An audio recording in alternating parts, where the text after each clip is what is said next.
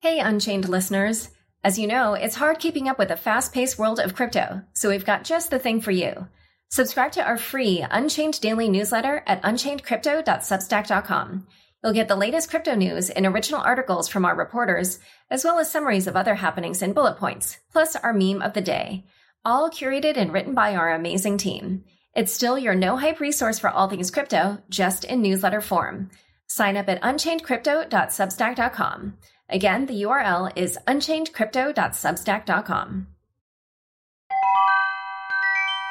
Welcome to Forbes Podcasts.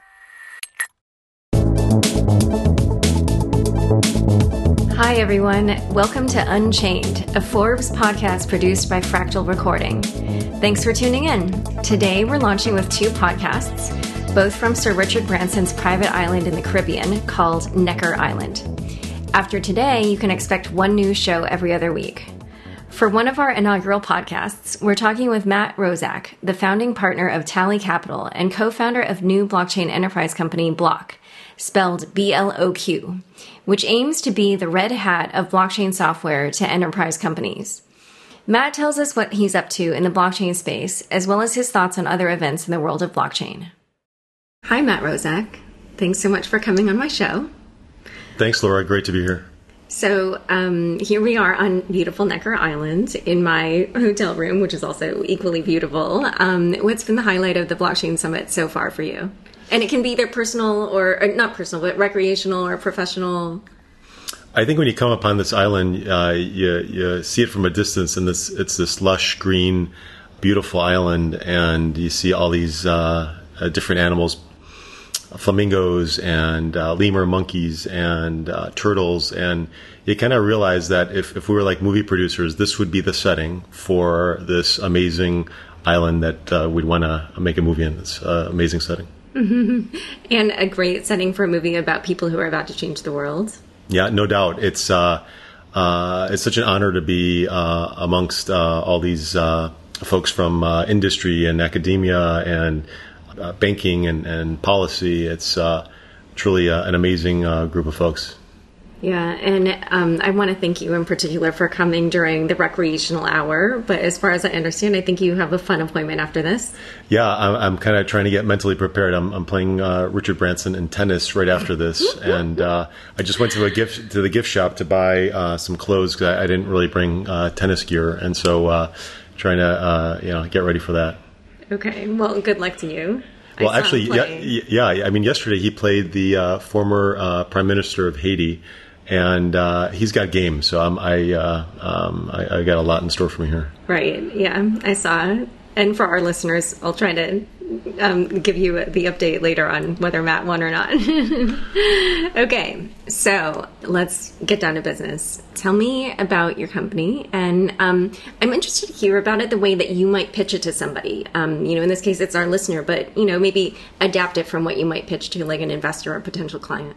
Sure. Um, and, maybe as background, uh, so I've, I've, been in the venture capital business for the last 20 years and along the way co founded six enterprise software companies. So uh, in areas of HR, video surveillance, public safety, and really had a lot of broad exposure selling to enterprise customers. And, and the opportunity that um, uh, was kind of the, uh, the catalyst for Bloq uh, came about from uh, my experience in enterprise software and then uh, over the last uh, four years now have invested in about 21 companies in uh, the bitcoin blockchain ecosystem. So uh, lots of um, infrastructure players um, uh, wallets payment processors exchanges uh, one miner and bitfury and gave me a really interesting heat map of what was working what wasn't working and the white space that really came about was this um, this march of the enterprise and blockchain. Uh, every global bank on the planet has pronounced their blockchain strategy. Fortune 1000 companies are looking at this space, much like they were looking at uh, internet in the 90s to say, what's my internet strategy? Now every CTO on the planet is saying, what's my uh, blockchain strategy? And so, w- with that demand, with that interest, um, and seeing uh, the kind of evolution of technology, my co-founder uh, and I um, saw this as an amazing opportunity to really think through and and uh, develop these um, scaffolding layers, the software layers uh, for um, for enterprise uh, customers wanting to uh, manage blockchains and build blockchains. And so, much like uh, if we were developing a an internet stack of software, and we said, "What do you need to to to have to be online enabled?" and um, you know, kind of instincts would be um, content management, e-commerce, and you'd have all these layers of the onion that you would build out to enable people to uh, go online. And so, much the same uh, where blockchain is is just a raw protocol, and most enterprise customers don't want to go to a lumber yard and pick out lumber and hammers and nails. They want finished product. They want they want platforms they could build off of and innovate and manage. And so that demand, coupled with what's um, happening in the ecosystem, which you have a lot of developers, lots of innovation, lots of companies that uh, are great products, uh, great features, uh, but we are, are, taking this suite approach, this product stack, and delivering it in a way uh, in which uh, enterprise uh, software has been delivered for the last 30 years to, to, to, to, this end user, which um, is productized, hardened, supported, maintained, and, and all kind of wrapped in a, in a service level agreement. And some of that is uh, not, not an innovation, it's a delivery mechanism to, to service uh, these large uh, global companies. But the innovation that we're driving is we're taking um, the font of innovation from uh, open protocols like Bitcoin, like Ethereum, and we're delivering that in in uh, private blockchains and, and, the blockchain management systems uh, that these customers need. So, um, my co-founder uh, Jeff Garzik, um, who uh, we actually had some of the kernel of the idea last year here at Necker Island, subsequently had another meeting uh, about Bloq and. Um, one thing led to another, and uh, given Jeff's experience at Red Hat for, for over a decade, uh, it was a very natural intersection to say, let's start this company and really um, kind of harness this uh, this demand and this technology. Uh, so it was very intuitive for us to, to, get kicked off, and now we're about seven months into the ballgame. So tell me why you chose to co-found Bloq with Jeff Garzik. I think we uh, kind of found each other. Uh, I, I, was the director, uh, uh, Jeff's first board member at Dunvegan Space when he he uh, launched a company to uh, develop a software uh, uh, system on a non-terrestrial basis with CubeSats, Cube satellites um, in outer space. And then when we met last year, we we saw this opportunity to um, build out this technology stack um, for the enterprise. But Jeff uh, I mean, he's a core developer. He's been at Red Hat for 10 years. He's a tech visionary. And uh, starting the company with Jeff uh, was um, just an incredible honor. And, and we built the company uh, around his energy. Uh, we we um, started with people. I mean, and Jeff was the key catalyst uh, to each and every hire that we've had. Uh, and that that that uh, really sets the trajectory of the company, the culture, the ethos, and um, uh, you know the, our first uh, you know 15 hires are going to affect our next 15 and our next you know 60 hires after that. Uh, but we wanted to make sure out of the gate we had uh, the right people, and so Jeff has been able to attract some of the best uh, engineers in the space. We um, brought on board Andreas Schildbach, who runs the uh, um, bitcoinj after Mike Hearn left. Uh, the Bitcoin project. Now Andreas is managing that repository. He's the inventor of the Android Bitcoin wallet. We've got a guy named Paul Sztorc, who's um, kind of the the brains behind Drivechains. And each we, we, have uh, Jordan Kruger, first female data scientist in the blockchain ecosystem. So we've got lots of amazing engineers, core developers, and um, building out a um, a great team uh, at Bloq, and and I, I kind of owe all that uh, uh, to Jeff and and kind of his uh, energy that he brings to this ecosystem. Yeah, I met both Jeff and um, Paul, and um, they they were both just so great and so funny, and I really really enjoy talking with them. And how did you hear about Bitcoin and blockchain? So in 2011, I was a co-founder of a social gaming company in Singapore called VWawa and if you're in social gaming in Southeast Asia, uh, you're dealing with payment processing in Philippines, Indonesia, Korea, Malaysia, all over the place. And there's a lot of friction in payment processing, and then you have gaming credits and all this stuff. And then Bitcoin came on the scene, and it was almost like truly, it was like that's like magic internet money. How is that even possible? and then you realize that you could mine this, and that's like a digital golden goose. It's like it, it almost like I, I, discounted it out of the gate because I was like, that's that's like uh, almost too perfect of a of a solution. And um, and so much like anything else, whether you know, um, uh, Laura, I tell you about a favorite restaurant of mine that you have to try, and like, okay, fine, but if ten other people tell you, like, you're going to drop everything and, and and go to this restaurant.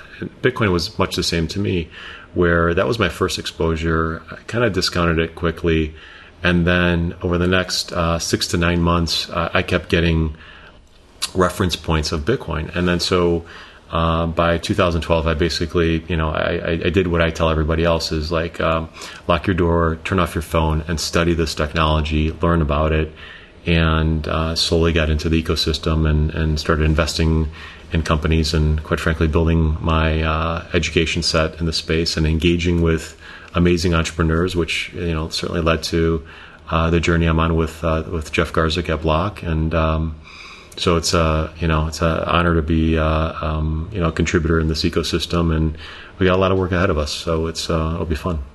Okay, great. I'm kind of curious. A lot of corporations are choosing to go with private blockchains. Many of them, you know, prefer that because it's maybe more the equivalent of like choosing to build an intranet. It feels safer. Um, why have you staked your business on public blockchains, which are more like internets? And are you finding that enterprise companies are reluctant to go that route? And how do you overcome their concerns? Yeah, I think it's a great question. It's part of the phenomenon that we're seeing now. Certainly in the last uh, year, year and a half, you could not have predicted dynamics like uh, the, the march of all these banks or Ethereum coming from a, a crowd sale to now a billion dollar market cap. And, and so the ground shifts in this space, and you really have to be prepared for that. And uh, some of um, the common denominators, at least for Bloq, is is part of our go to market. Is we believe it's going to be a, a multi token, multi network, multi chain world, and so private blockchains, like you uh, are, are, are, looking at uh, uh, rightly, is they're they're intranets. They are closed systems and uh, very purposeful because a lot of these industries, a lot of these companies are in highly regulated industries and they they see the innovation. Uh, there's a regulatory framework that they have to uh, behave and play in, and they're conscious of that. Uh, they're also conscious that um, tech um, and and uh, software evolves over time, so they need to, for the most part, get blockchain enabled. You know, and and kind of jump into the pool and run financial, non-financial use cases, and really start to uh, swim in this pool, this pool of innovation.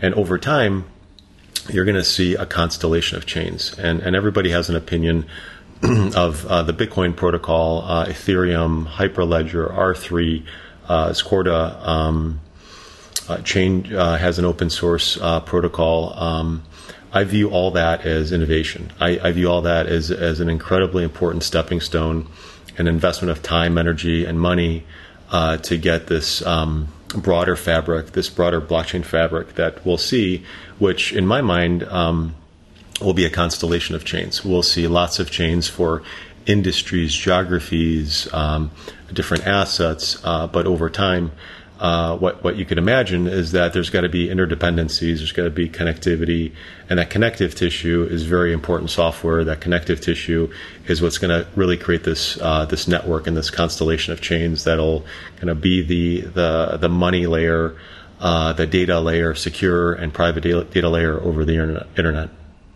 And so, are you saying that Bloq is creating that connectivity layer? Yeah, absolutely. Yeah, it's it's it's one of the fundamental things on, on our go to market. So, the, the, the font of innovation really comes from public networks. That's where developers want to change the world. That's where they wake up in the morning and say, "We want to uh, build uh, the the new frontier of uh, uh the movement of, of money or data."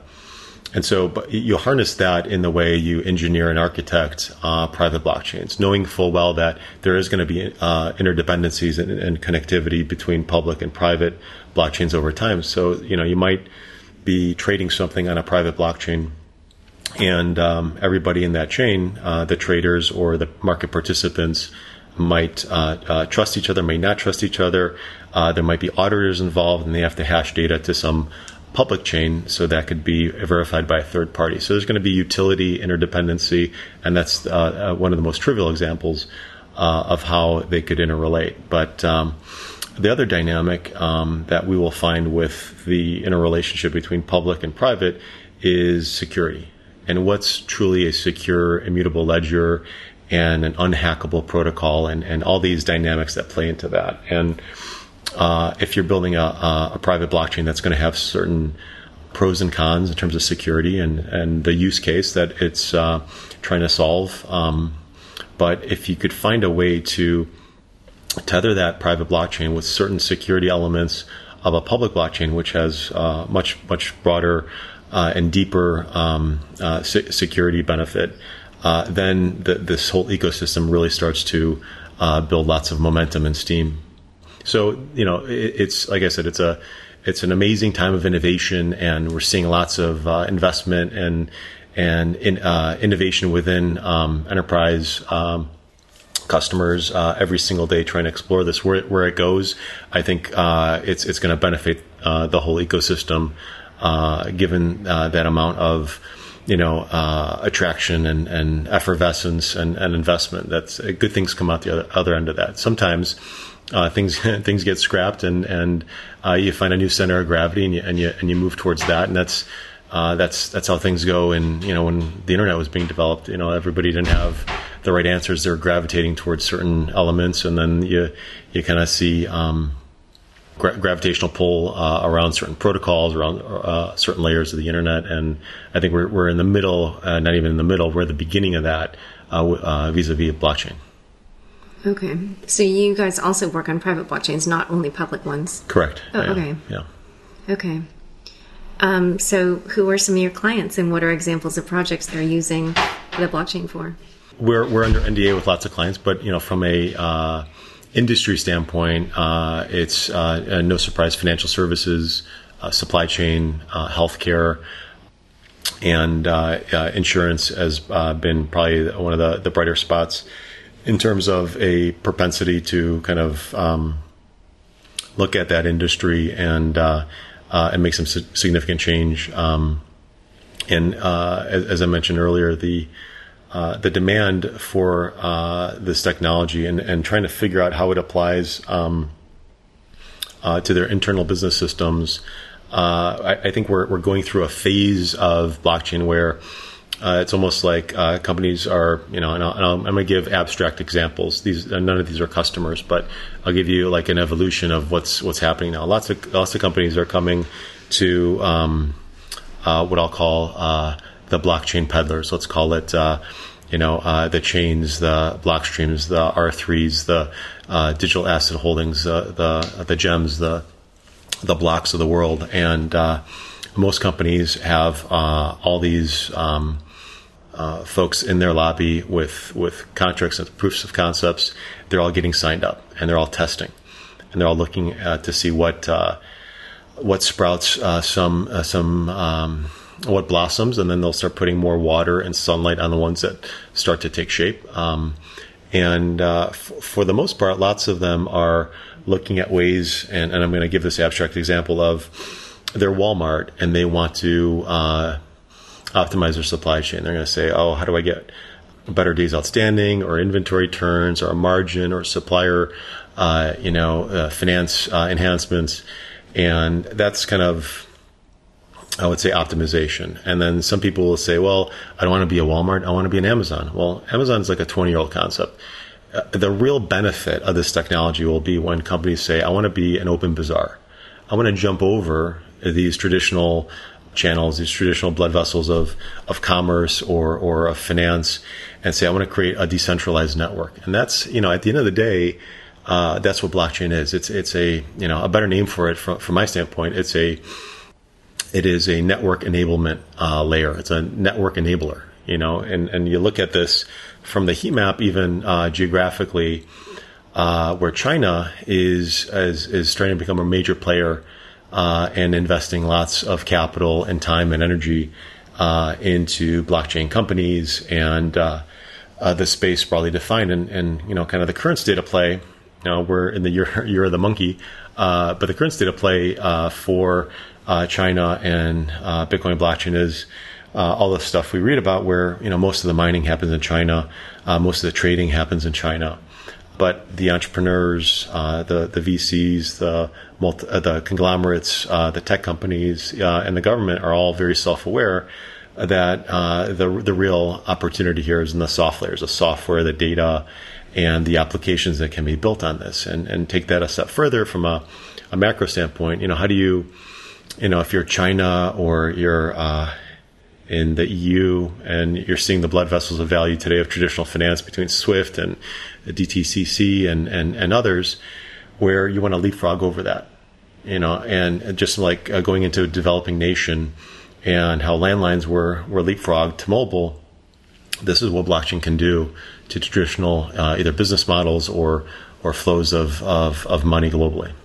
Okay, so there's a lot in the answer that I want to unpack. The first thing is can you describe Open Bazaar for uh, listeners who might not be familiar with it? Open Bazaar is a decentralized marketplace. So it's, you know, it's like a cooperative. Uh, you know, it's like uh, the, the, other the other analogy that you don't really hear about uh, in terms of blockchain. It's it's a cooperative. It's a technology cooperative. You know, you you, um, you know, market participants all benefit out of that network that uh, that that uh, gets developed. And you know, much like uh, you know, I don't know the uh, cooperatives that we know of today is like I don't know True Value and Ace Hardware. You know, we're all cooperative. We're buying n- nails and hammers cheaper, and and we all benefit from that. Uh, in this case, um, you know the uh, what you're trading can be anything, and Open Bazaar is creating marketplaces and, and kind of decentralizing an eBay, if you will. You know, they've they've you know, to, to a certain extent, they've they've even taken the you know the Silk Road model and uh, made it a, a 2.0 version of that in in certain ways, and you know created this open source uh, marketplace. And now we're focused on all the um, other value added services around that marketplace in terms of how to help um, merchants and, and others uh, participate on that. So I think uh, we're going to see more, more and more of those types of initiatives. That's where I think this this technology really changes companies and industries and current, you know, participants that play in the middle. You know, whether you're an exchange or, um, you know, or, or, a broker or, or otherwise. I think that's where this technology really, um, you know, creates, uh, you know, and levels a, a particular playing field. This episode is brought to you by Shopify. Forget the frustration of picking commerce platforms when you switch your business to Shopify, the global commerce platform that supercharges your selling wherever you sell. With Shopify, you'll harness the same intuitive features, trusted apps, and powerful analytics used by the world's leading brands. Sign up today for your $1 per month trial period at shopify.com slash tech, all lowercase. That's shopify.com slash tech. So I'm curious. You were saying that you know maybe there might be a company like Walmart, and then they look at this technology and they're sort of thinking, oh, maybe it can make us more like an Amazon. And then you said that for them to be really far thinking with it, they should think that you know maybe they should try to become an OpenBazaar.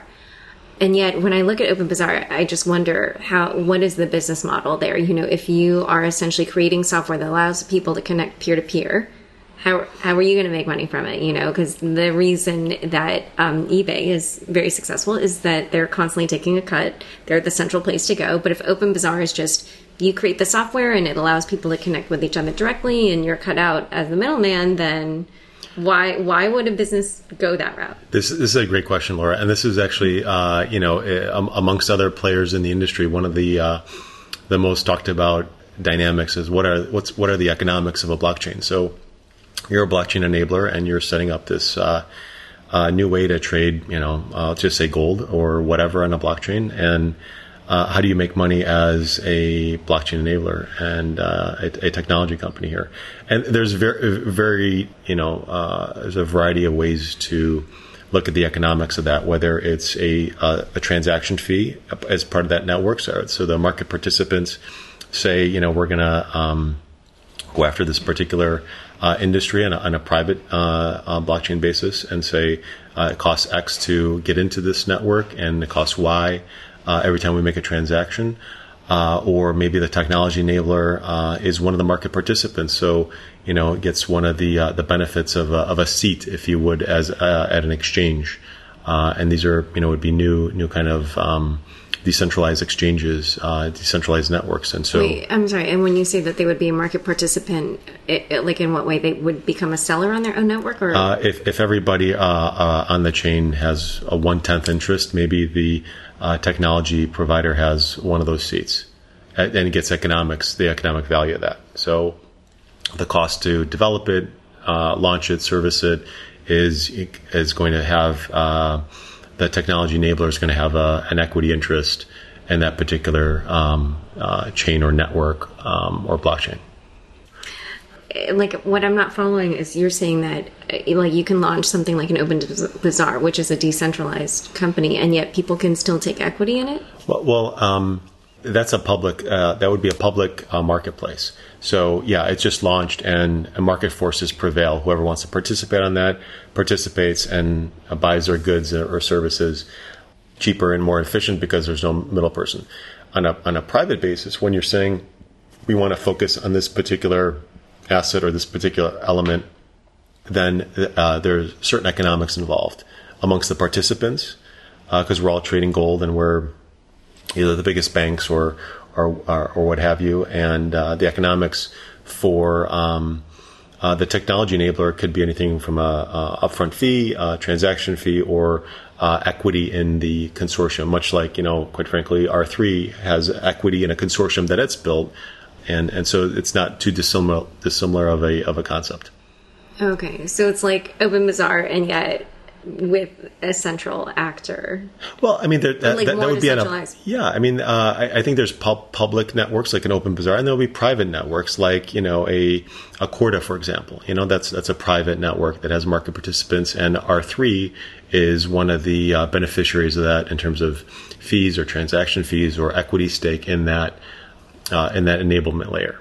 So there's different ways that uh, you could um, take a bite at the apple uh, on the on the private side. On the public side, so back to Open Bazaar, you know, the, the uh, value added services around the edges of that network and some of the uh, concentric circles, uh, whether it's marketing or peer to peer lending or uh, other merchant services that they provide.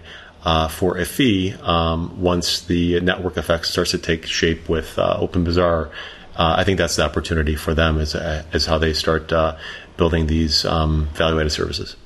Okay, yeah, I did hear that, um, like one business that people could, uh, you know, that, that, they could have an actual business model with that generates revenue would be um, to maybe provide reputation services on a decentralized marketplace like Open Bazaar. Yeah. To yeah. say like I can vouch that you know this is a seller with you know reputable ratings and stuff like that. Okay. Right so then I wanted to go back to you know what you were saying about China, which uh, was pretty interesting.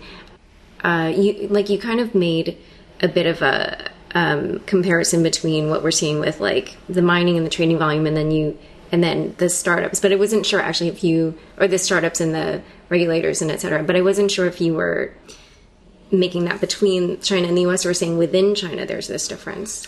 I think within China there's that difference because it does have. Um, uh, a strong ecosystem of mining, a strong ecosystem of trading, uh, of this new digital currency, and that, that's a phenomenon. That that is something that uh, lots of people in China are have as a market signal that there's this new innovation.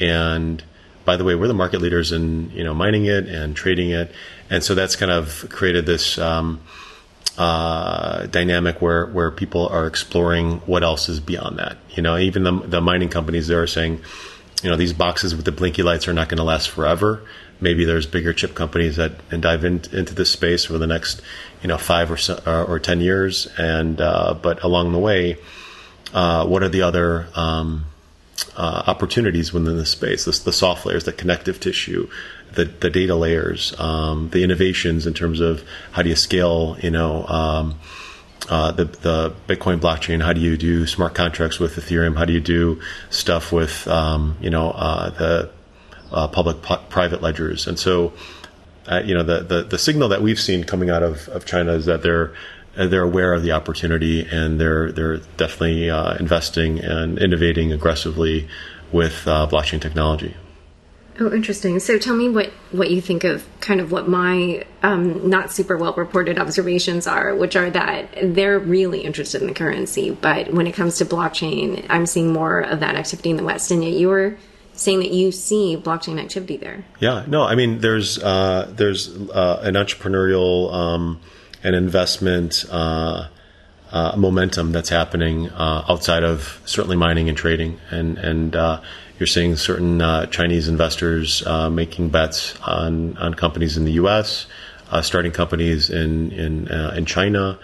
And um, you know, and even um, dynamics like China Ledger, launched, the six largest exchanges um, by the uh, ex CTO of uh, the Shanghai Stock Exchange uh, was launched uh, last month, and you're seeing you know China Ledger as a thing, as a market signal.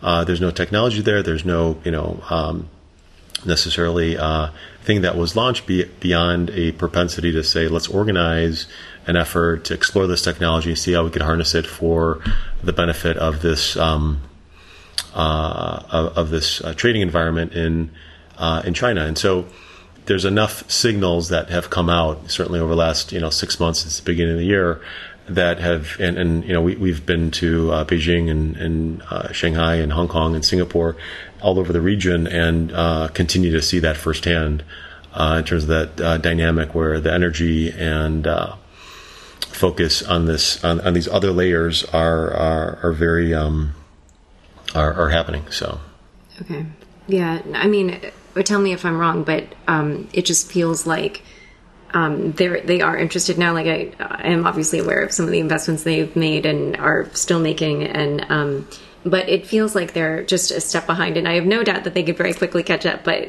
uh, that's my read on on things. There's enough signals from the beginning of the year to the untrained eye to see the the dollars the platforms, uh, the headlines, and some of the other activities that are happening that um, uh, they're, they're changing their game. They're not just saying we're satisfied with, with mining, we're satisfied with trading. We are going to innovate, we're going to invest, and we're going to see what the next chapter of this book uh, looks like. And not only what it looks like, but let's also be participants in writing it because now they have. Um, enough clout. You know, the, from the mining and trading perspective, now they're they're they're big participants as, as the discussions and dialogue uh, with um, the scaling dynamics in Bitcoin. Uh, China was was a very important participant at that table, and will continue to be. And so, so there's a there's lots of um, you know some people uh, you know either discount China or uh, don't have it as part of the discussion. It is part of the discussion. It is part of this e- ecosystem. Uh, it's a it's a global ecosystem, and uh, and so um, you know it's the the more innovation, the more uh, of a global layer that that we're creating with uh, with that specific public ledger, uh, the better. And what influence do you think that um, China will end up having once they kind of get the blockchain stuff going? Um, you know, as far as I understand, uh, in terms of peer-to-peer payments, they're far ahead of where we are. You know, it's a big part of the culture already. Um, I think in general, sort of this movement of money is like a big part of the culture, as we see with the trading volume and you know just this interest in mining. Um, but you know, now that they're showing interest in blockchain, where do you see that taking the development of, of blockchain technology and, and block, uh, Bitcoin? Well, I, I, think it's a great question to see what, what, what's what's going to happen uh, now with some of that, um, and and I think the peer to peer lending phenomenon in China, um, the mobile wallet dynamics, like uh, you know, the a lot of the innovations and ways in which um, money is moved there is a lot more easy and frictionless than than uh, certainly the U.S. or other parts of the world.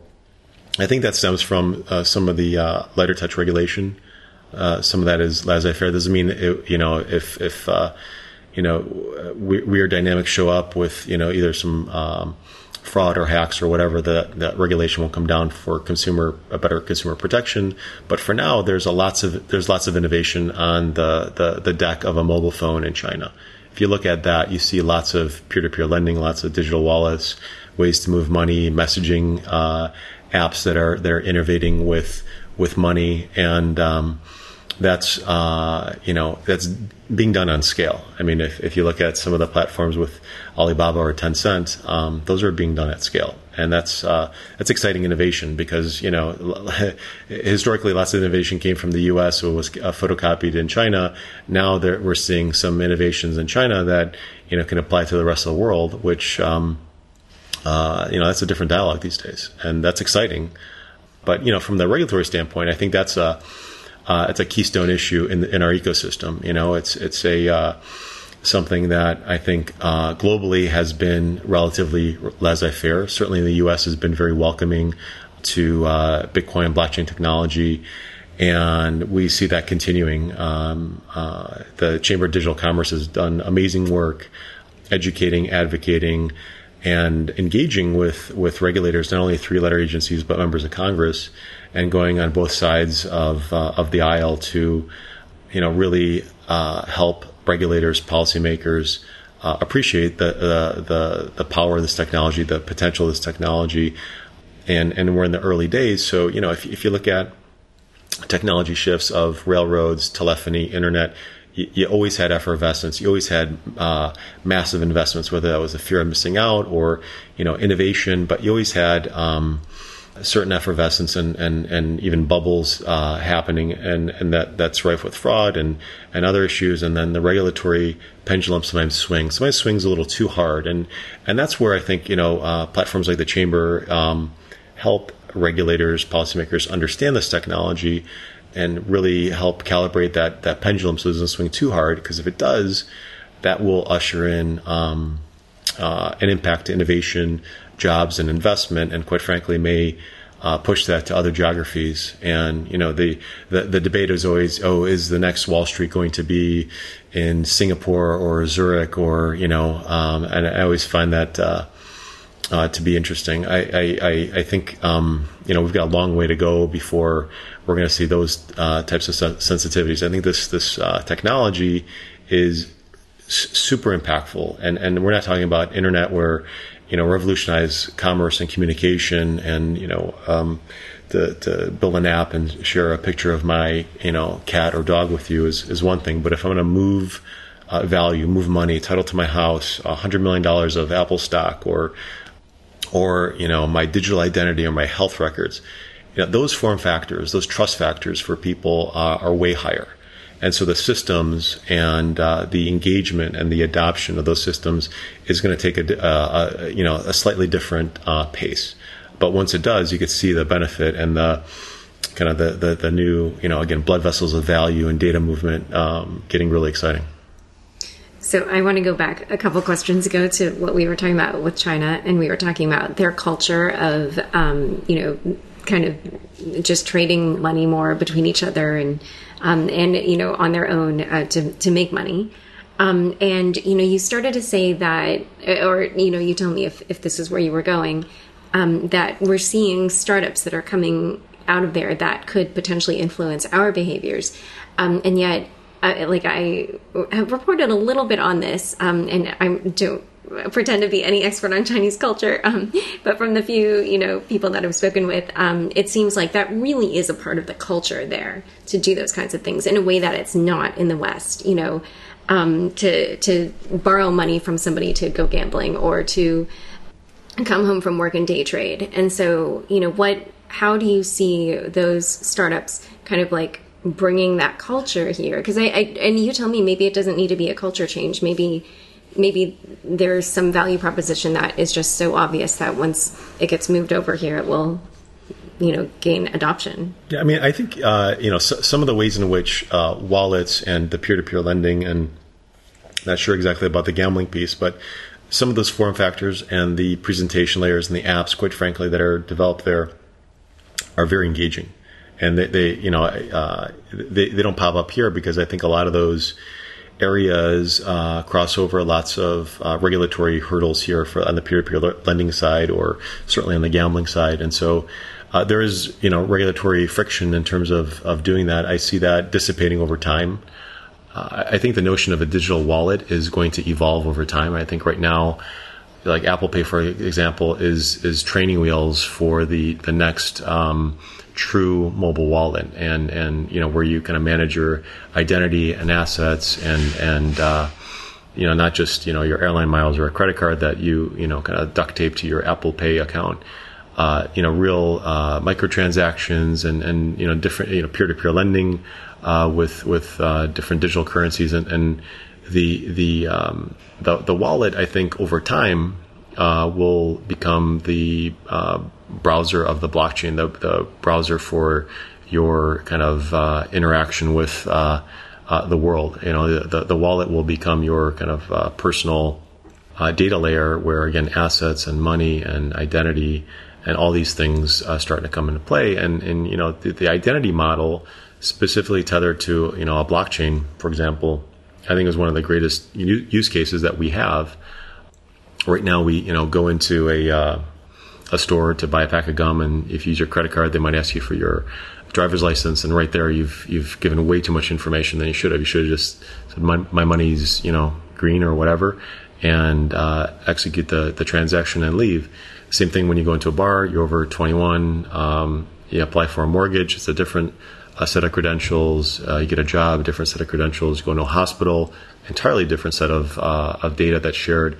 And so this partition identity stack, this this wallet, this whole dynamic of our digital uh, ID on our on the supercomputers we have in our pockets is, I, I think, uh, going to have tremendous innovation uh, afforded to us by blockchain technology and the cryptography and, and all the the benefits in that in that particular um, that data stack that uh, we call our identity and our and our digital wallet. All right, so you have a lot of experience in um, helping to develop and investing in technology. What parallels do you see in the way that this technology is developing with you know what you've seen before, and how can we uh, how can blockchain companies do better this time around? Well, I, I uh, it, it's it's pretty amazing. In my lifetime, I've seen. Um, I remember uh, going to Kmart on my BMX bike and buying a Commodore VIC 20 computer and storing my programs on a, on a cassette tape that was connected to a I don't even know what color uh, screen I had, but I had that experience. I had a uh, mobile phone uh, that was in a you know mini briefcase uh, that was over my shoulder. It was a big brick phone. Uh, I remember using the internet uh, when you know there was pre-browser days where you had to go on things like Gopher, and so seeing tech in the early days and uh, you know not necessarily seeing the you know the 10 20 year um, benefits that it gave us uh, at those exact moments in time uh, but now that I've seen some of the evolution, some of the ways in which uh, tech has really changed, you know, all of our lives. Uh, when blockchain came on on my radar, um, I, uh, I, I kind of immediately resonated with it in terms of the way in which this technology is going to change uh, the movement of money. It's like uh, the, the true invention here is is uh, for the first time ever we have the freedom to convey data uh, or or value privately and securely uh, for the first time without a middle party. So no bank, no Visa, no no B of A, and that's that's a big invention. That's a big thing. It's like life, liberty, pursuit of happiness t- type of game changer. And so with that and, and seeing technology evolve, everything from the early internet to to where we are today, um, uh, I, I, know we're in the early days of blockchain. So, um, since you deal with a lot of corporations, I'm curious, um, what are the problems you see in the way that they're looking to adopt this technology? What could they be doing better in their approach? I, I think they're actually, given where the technology is, given where the opportunity is, they're, they're doing all the right things. They're, they're spending time, energy, and money and they're getting started. Versus, uh, you know, there, there's, there, I mean, there's two schools of thought. Just like let's wait, let's wait till this technology develops, and let's, you know, call um, a big IT uh, consultancy or IBM or Microsoft, and then you know, in five years we'll just buy something off the shelf. That might uh, give them a competitive disadvantage. So I, I, think you know, much like the internet changed lots of um, lots of industries, you know, newspaper, you know, uh, voice over IP communications. Most of the CTOs sitting in um, companies today have gone through that. They've seen that evolution. They've seen that disruption, um, and there's winners and losers at the other end of, of all of those transformations. And, and so uh, there's lots of education going on. There's lots of experimentation going on. And nobody has it necessarily figured out, but everybody wants to be in a room and at, at the table and trying to figure out what's what's the best uh, way forward. And and you know, uh, banks have not had a great relationship with technology. I think when the internet showed up, they duct taped their systems to the internet. Um, then they were pressure tested in uh, 1999, and then uh, mobile telephony came out. So mobile banking was uh, a dynamic they had to to react to, and then another pressure testing in 2008. And now um, fintech has become in vogue for investors. You know, there's new platforms uh, uh, on the on the table between mobile telephony and everybody having that supercomputer in the pocket to do things uh, that they couldn't do before, uh, blockchain technology, digital currencies, uh, peer-to-peer lending, uh, robo robo investing. so you know the bullets have have been whizzing by their ear, and they're very self-aware of that now it's like a machine gun uh, with all the the innovations in fintech um, because fintech entrepreneurs are saying before it was really hard to uh, build a, a, company that's going to compete with a bank or an insurance company or what have you. Um, but now the technology has evolved to to a point where they're they're uh, coming in on the edges or uh, doing innovative uh, approaches towards uh, solving a problem, uh, which has never happened before. So fintech is in vogue right now. Bitcoin blockchain has certainly helped that uh, as a catalyst, but we're seeing uh, we're all seeing the all, all, these innovations on our on our iPhones um, that um, are, are are you know targeting the the status quo, targeting banks, and and uh, they're reacting in the way they should. They they need to innovate. They need to partner. They need to build a community, a fabric of of tech and, and partnerships and relationships, and uh, they're doing uh, lots of the right things uh, in sitting where they are. And, and you know, at the end of the day, banks they manage risk. That's what they're really good at, right? And so they see this as a potential challenge, and, and they're stepping up to the plate and investing and and trying to uh, evolve. And and the last piece on on that is. Um, you know, human beings. You know, we, we have we have these uh, blockchain uh, networks, these trustless protocols, which which is true. And there's also a dynamic where you know, as human beings, we trust brands. You know, you know, and and uh, sometimes we tr- we uh, we trust uh, brands uh, blindly. Sometimes uh, brands are evolving. the brands 20 years ago, or maybe not the the right brands today, but we, we trust brands. And and I just saw something that people stay with their bank longer than they stay with their, their marriage. You know, I think it was 17 years on average bank relationship uh, in the UK. Average marriage in the UK is 11 years. So it's it's more of a makes you kind of smirk when you when you hear that. But people trust brands, and and so that's going to take another you know trust factor and another element to kind of uh, disengage from from that world and go into this next new digital world where there's a new brand that emerges that that people are going to start trusting. Um, okay, so uh, the last thing I was curious about was what would you kind of recommend to enterprise that's looking to take advantage of this? Like you said earlier that you know we're going to see winners and losers out of this. What do you think is going to separate the winners from the losers? I, I think technology uh, is a difficult animal sometimes to to um, jump on and, and, harness and and and ride sometimes because uh, you know sometimes you do it too early. Yeah, you're you're too early. You do it too late you're, you're too late. And here, uh, I think you need to get started. I think you need to get engaged. I think you need to, uh, you know, jump in that pool. And uh, much like we all have a mobile phone in our pocket, uh, and we're mobile enabled, and now any new app that you recommend, I recommend, we could download, we could start using, and then, you know, 50, 100, 500 million people start, um, you know, messaging or sharing photos or anything on that app. And I think um, right now we, we, we, need to get um, companies and industries blockchain enabled. So they're ready for the innovations that happen on the horizon. You know, if we, if we were talking about building Uber in 1998, you know, we'd kind of be out of luck because a lot of the those layers of tech, those very important layers, and and it's like payment processing, uh, G, uh, GPS, um, iOS, all these uh, interstitial layers that have been built up and hardened. Some are invisible. Uh, some people will n- never know about, but that's what enabled Uber to be Uber when it launched. Um, and we're, we're doing the same thing on blockchain. So all those layers to, to make application development, to make the, the utility of the blockchain uh, easier. And and you know we don't talk about blockchain. We just talk about uh, we're moving uh, money, we're moving data. I have a digital identity, and oh yeah, it's secure, cheap, fast, and uh, you know th- th- that's that's those are the selling points. Not that it's SMTP or you know, HTTP or anything like that. That doesn't sell to you know, certainly my mother or brother or sister. You know, you have to really uh, make the use case um, shine uh, in the in the way it should. So. So I saw that you've produced the Rise and Rise of Bitcoin. How did you come up with that idea and uh, come to do that? Well, um, over the last four years, I, I, um, I, I spray painted the industry with with uh, 21 bets in the space. I, have been an investor, and that's uh, quite frankly given me a good education on the space. So everything from you know investing to, to starting companies. Uh, serve on the board of BitGive, um, charity uh, in the ecosystem.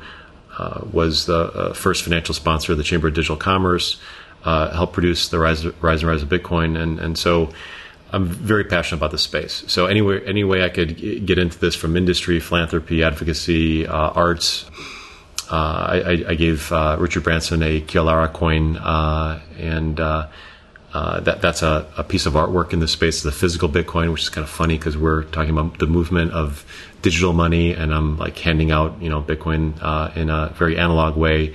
But that goes to the storytelling in the space, and and I, I think. Um, you know, listen, the, the, the, Bitcoin blockchain is not an intuitive technology to wrap your your your um, brain around, but uh, the storytelling, the physicality of a Bitcoin, uh, and hearing that, I think, is always uh, helpful when you uh, kind of engage with people and, and want to talk about this this new technology frontier. Thanks for joining us today. For those of you who are curious about how Matt's tennis game went, and just to let you know, he's six foot five and athletic.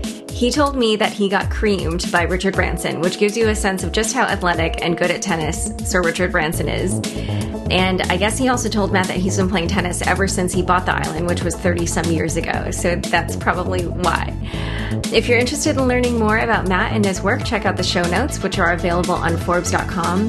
And please review, rate, and subscribe to the show if you like what you're hearing. Thanks again.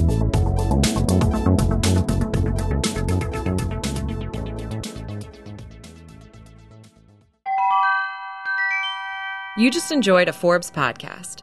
To learn more about our other shows, visit forbes.com/podcasts. Thank you.